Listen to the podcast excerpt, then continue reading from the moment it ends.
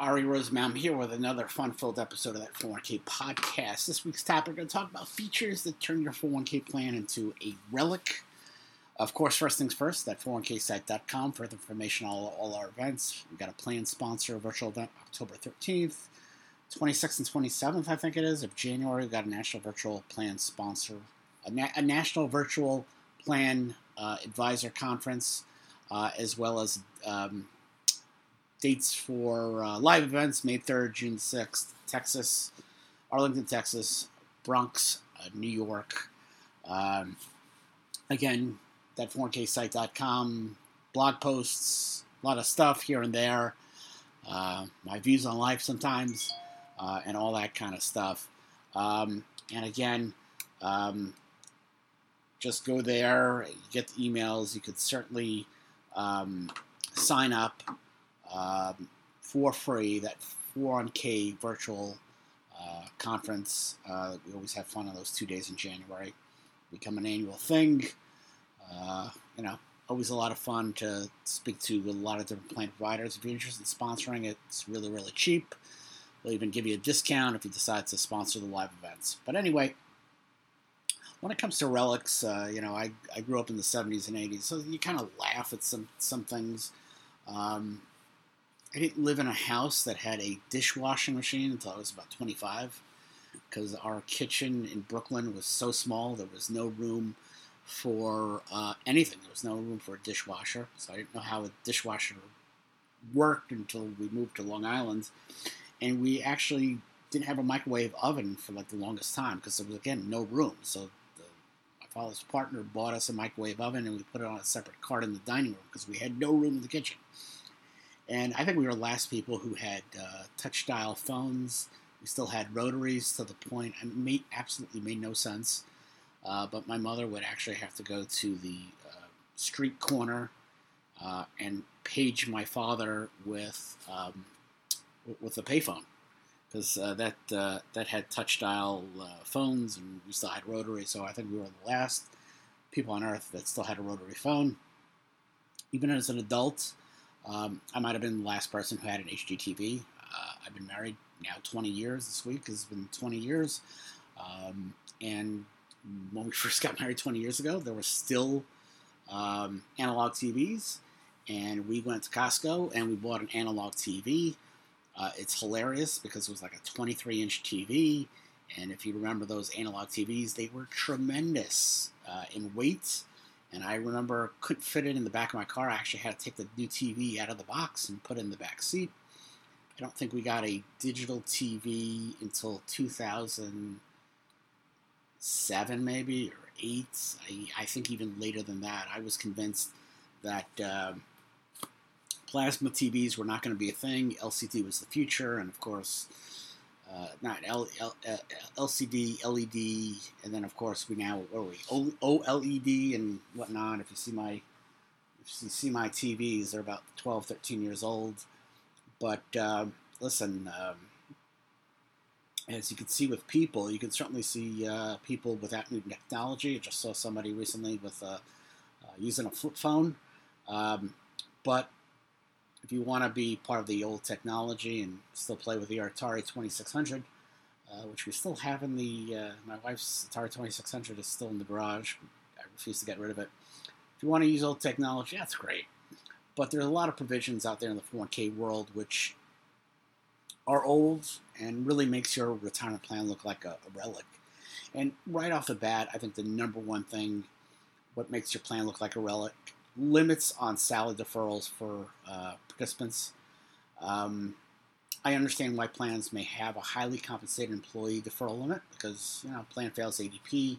You want to have a plan limit in there um, to make sure that the HCs don't you know go over the limits and you know because testing is obviously a problem on the ADP side. But prior to 2002, it was a strange rule. It made no sense. But in 2002, for employee for employer deductibility, the limits were very, very limited. Um, you had 15% of comp was your deductibility limit. But the craziest part of that was your 15% deductibility on a profit sharing 401k profit sharing plan was that deferrals counted towards that limit. it made absolutely no sense. So, um, I remember when I started work uh, as an attorney working for Harvey Berman, and uh, may rest in peace, and uh, you know that was part. Uh, you know, I was working for Harvey and working at the offices of TPA that Harvey at one time owned, and then it, was Mobius Tech and became CBiz. Um, I was part of the 401k plan, and it was I was like I was like the only participant participating. Uh, the problem is I actually had at one point had we, we did get a matching contribution, and I did have to cut back on my um, deferrals in order to uh, you know in order for us to make that 15% limit. So uh, that was that was that was annoying, uh, but that was the rule. And then EGTRRA came around about. It started effective in 20, uh, 2002. Uh, EGTRRA changed um, the limits. So the limits on deductibility on our 401k profit sharing plan was now 25% of comp, uh, and deferrals weren't included. So that was a huge, big deal. But yet, if you know, when I was restating plain documents in 98, 99, 2000, 2001, uh, that was, you know, sort of the GUST restatement. Uh, the problem was, um, you know, we'd still have limits under the plan, you know, 1 to 15%, 1 to 20%. Uh, eventually, you know, we change that. And, uh, you know, I, I usually draft a plain document uh, you know, I work for Geller Group, and they always like to put 70% as the limit.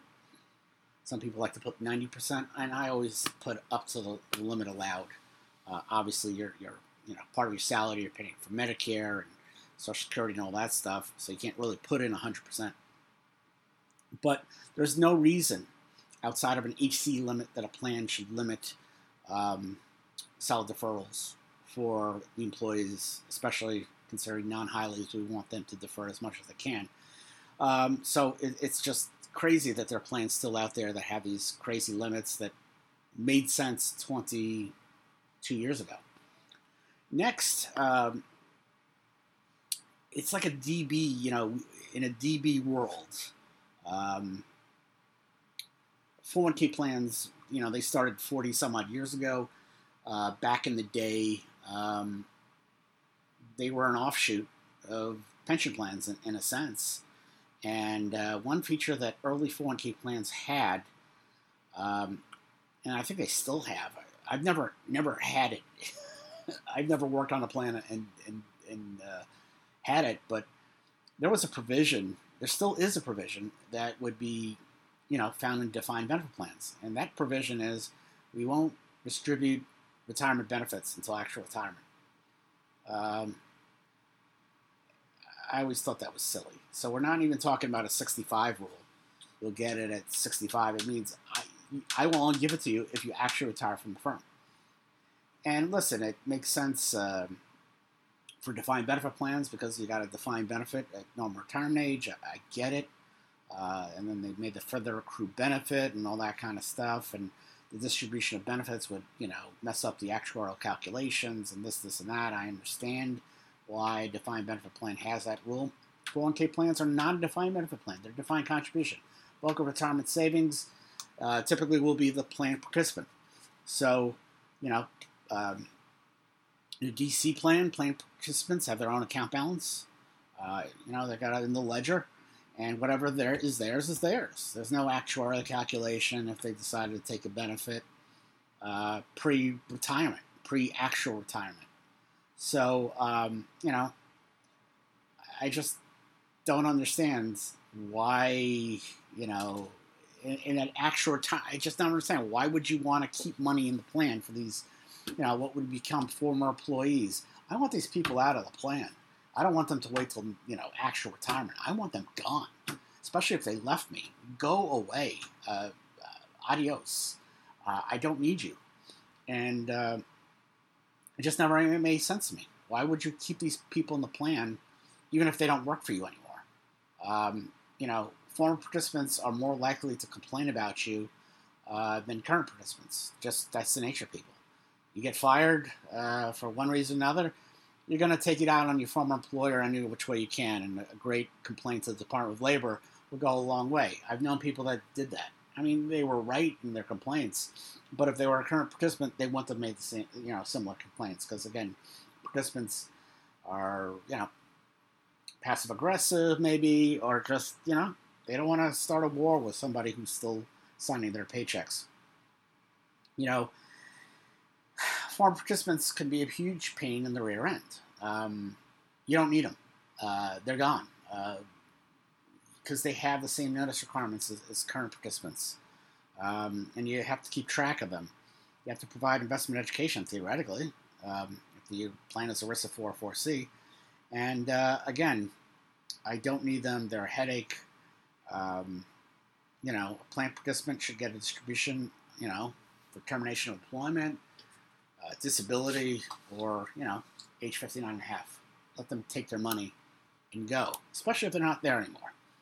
Next on the list, hit list, a plan where the trustee directs investments. So, again, saying, you know, 401k plans when they were on from the outset, you know, they were DC plans, but they still had that kind of like hallmark of defined benefit work because, again, it wasn't daily valued we didn't have technology. We didn't have the technology to do daily evaluation properly. I don't say we because daily evaluation was a thing when I started in 1998. But you know, we're primarily trustee directed. Technology obviously caught up in the late 90s, the internet and all that stuff.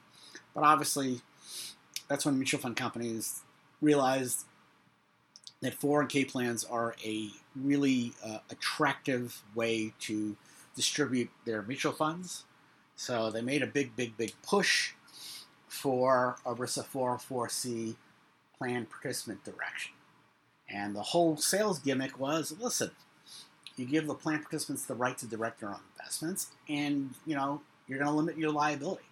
Of course, what they never told the plan sponsors was, by the way, on the ERISA 404C, you got to do something, and that's to educate your plan participants by providing them with enough information for them to make informed investment decisions. Uh, listen, plan sponsors forgot that. Uh, those advisors who didn't know anything about retirement plans, they forgot that too. That's a whole nother story. Um, I'm, um, when it comes to trustee directed plans, I mean, the fact is, I will say it and I will say it again 401k plans are probably better if they were trustee directed. Um, because trustees would listen to uh, the advice of financial advisors, there would be asset allocations, that would make a lot more sense. And, you know, ERISA 404C merely allowed the least informed people in the room, the plan participants, the right to invest all their assets. And I don't think that plan participants have been, you know, over time have been better, uh, were, better served with that kind of uh, thing. I think plan sponsors were better served by limiting their liability, but I don't think plan participants did so well. Um, you know, and, and I can complain all I want about participant, you know, direction investment, but you know, I'm not going to be Don Quixote over here and uh, you know try to hit a windmill because at the end of the day, this is what it is.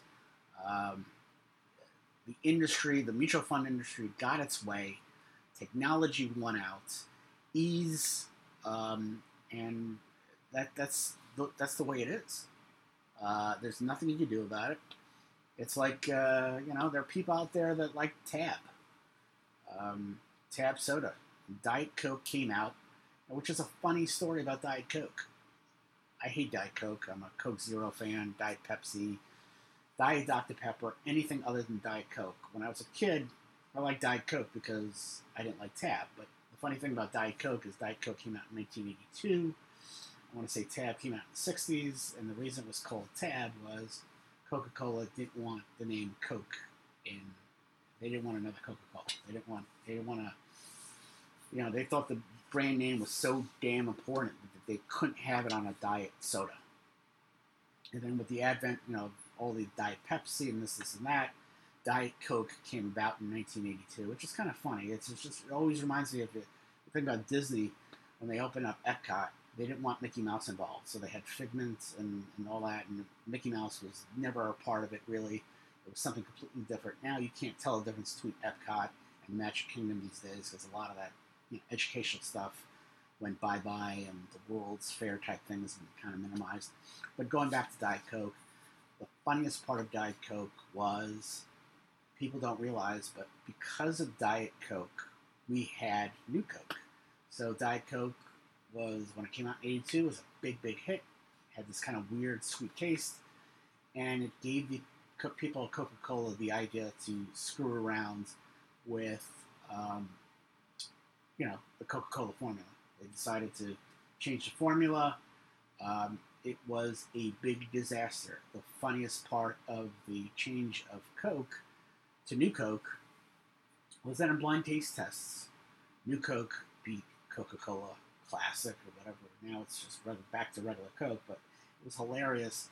Um, they won the taste test in New Coke, but people at Coca Cola didn't realize that people did have this attachment. You know, Coca Cola was Americana, and so they forgot about that attachment, just focused on the, the tastings and, and whatnot, and made that change. But you know, that's you know, that's a big digression from it. But you know, it is what it is. I mean, I, there's nothing I can do about it. Uh, you know, plan participant direction is the way it is. And if you got trustee directed plans out there, that's kind of a relic. Uh, obviously, plan sponsors are more prone to liability for it. Um, you know, you do the whole end of year annual valuation, uh, but it's gone out of favor.